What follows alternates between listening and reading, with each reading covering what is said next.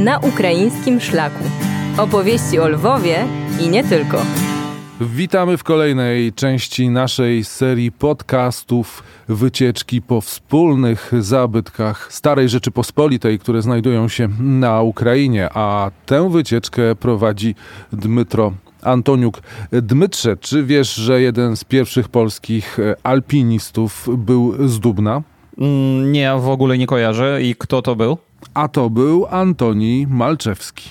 A, no to e, chodzi, znaczy, o tego Antoniego Malczewskiego, który e, był autorem słynnego poematu Maria i był też prekursorem romantyzmu, e, w, związanego też z Wołyniem bardzo, bo podejrzewam, że też e, znał się z słowackim. Biorąc pod uwagę tu, gdzie mieszkał, było to bardzo prawdopodobne. Tak, e, Antoni Malczewski zmarł w 1826 roku, a pochodził z małej e, miejscowości Kniachinin, która znajduje się pod Dubnem. I o Dubnie dzisiaj będziemy rozmawiali. Podobno jak i Ostróg, e, Dubno było też jednym z najważniejszych centrów i, i, prywatnym miastem e, rodu Ostrogskich. E, pierwsza wzmianka o Dubnie, jak i o Ostrogu pochodzi e, z roku tysiącznego setnego, też w kronice e, Nestora. I dalej e, zamek e, być może już wtedy był i na pewno wtedy już był na e, terenie tego miasta, tylko ten zamek, który widzimy dzisiaj, on pochodzi z 1492 roku, z roku, kiedy Krzysztof Kolumb odkrył Amerykę. I z tego też roku pochodzi korpus nadbramny, brama e, tego zamku. To jest najstarsza część zamku Ostrowskich e, w Dubnie.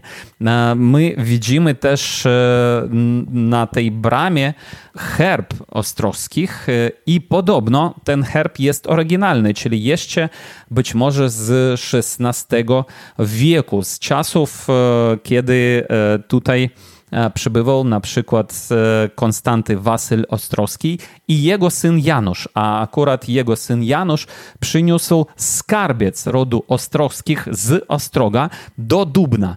I e, też rozbudowywał ten zamek za nową, tak zwaną modelą nową włoską, czyli wybudował dwa bastiony, które widzimy i dzisiaj. To jest e, też unikatowy zamek pod tym względem, że on ma nie cztery bastiony, a tylko dwa, bo z innej strony on jest e, otoczony e, rzeką Ikwą i akurat ta rzeka, która jest w miarę szeroka, broni tego zamku po prostu z innej strony. Co ciekawe, że ta rzeka też była długo podczas I wojny światowej po prostu linią frontu.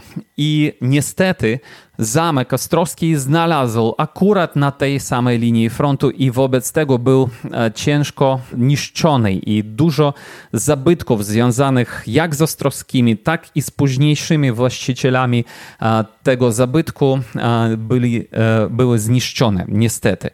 No cóż, wróćmy do tego, że Janusz Ostrowski, jak ja powiedziałem w poprzednim podcaście, był założycielem tak zwanej ordynacji ostrowskiej, czyli e, w którą wchodziło dużo wsi, ponad 600 wsi, 24 miasta i ta ordynacja nie mogła być rozdzielona między różnymi rodami. I e, dalej e, ordynatami ostrowskimi były Zasławcy, a dalej Lubomircy i Sanguszkowie. Ostatnim ordynatem ostrowskim był książę Janusz Sanguszko. I on mieszkał w Dubieńskim zamku aż do śmierci. A dalej e, tam e, już zamieszkał Michał Lubomirski, generał wojsk koronnych. I to z jego pomysłu do Dubna akurat przeniesione zostały e, tak zwane Wielkie Targi Lwowskie, bo po pierwszym rozbiorze Rzeczypospolitej kiedy Lwów znalazł się pod zaborem austriackim, Lubomirski pomyślał o tym, żeby te targi przenieść do swego Dubna. I Odtąd to było już nazywano dubieńskimi kontraktami. Odbywały się oni w styczniu, e, kilka tygodni to e, trwało i zjeżdżali się e, kupcy z całej Rzeczypospolitej i krajów ościennych. I bywało wtedy, jak pisze Grzegorz Ronkowski, w mieście jednocześnie do 30 tysięcy przyjeżdżych. I to w tym, że wtedy w Dubnie mieszkało zaledwie no, kilka tysięcy osób, e, jak i zresztą dzisiaj. No a dalej e, już po e, trzecim rozbiorze Rzeczypospolitej ostatecznym te kontrakty przyjechali do Kijowa i dzisiaj ty Wojtku pamiętasz, że w Kijowie jest miejsce z tym związane, tak? Oczywiście, nawet jest stacja metra, która nosi tę nazwę. Dokładnie, to jest kontraktowa ploszcza, czyli plac kontraktowy, na którym zachował się budynek z 1811 roku, gdzie odbywały się te kontrakty, na które przyjeżdżał też Balzac na przykład.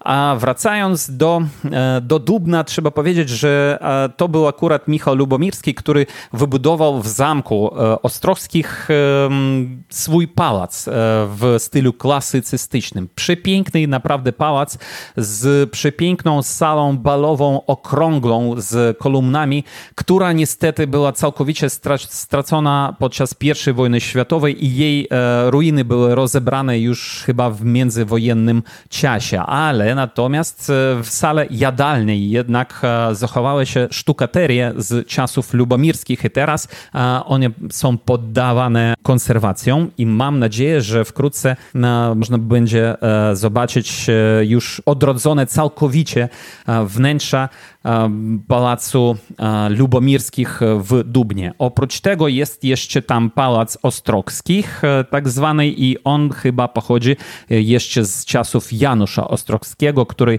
zmarł jeszcze w pierwszej połowie XVII wieku. Ale to, co mnie osobiście e, bardzo cieszy, jest to, że w nadbramnym korpusie, w bramie tego zamku, kilka lat temu urządzono salę tronną, czyli tam jest taki, takie krzesło, które przypomina tron, e, gdzie mogli kiedyś e, siedzieć ostrowscy, kiedy tam był ich też skarbiec. Z tamtych czasów akurat zachował się świecznik gdański z 1575 roku świecznik jest potężny w wzrost człowieka. I teraz tam po prostu od, odrodzona jest jeszcze taka sala przepiękna i polecam ją też zobaczyć.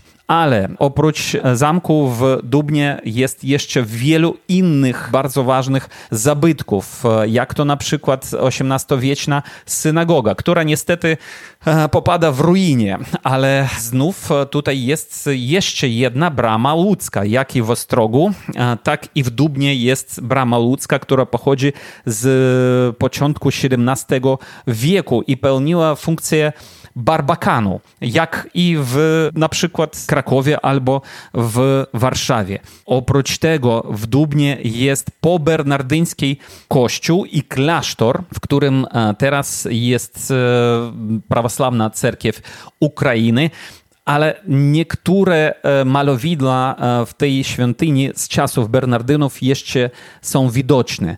Niestety w czasach e, panowania komunistów, Sowietów w podziemiach te, tej świątyni i na dziedzińcu tego klasztoru były rozstrzeliwane ofiary reżimu stalinowskiego, czym dzisiaj przypomina tablica specjalna na ścianie tej świątyni. A tablica ku czci Antoniego Malczewskiego jest na, e, na ścianie e, jeszcze jednego zabytku miasta Dubna, a mianowicie kościoła parafialnego pod wezwaniem Jana Niepomucena. On był wybudowany jeszcze w 1817 E, roku. I jeszcze trzeba powiedzieć, że e, w Dubnie też e, jest dom, w którym zmarł Tadeusz Ciacki. Czyli tutaj naprawdę dla nas wszystkich jest dużo, dużo zabytków związanych z naszą przeszłością. Jeszcze wspomnę też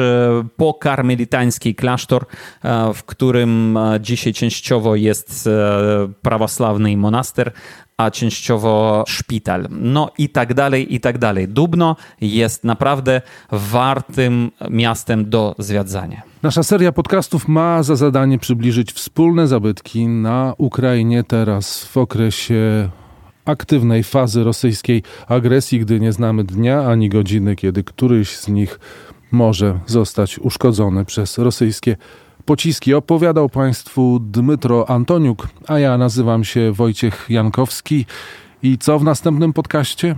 A w następnym podcaście rozmawiamy o Starym Siole i o Zamku Znów Ostrogskich, tylko teraz już nie na Wołyniu, a na Lwowszczyźnie, niedaleko od Lwowa.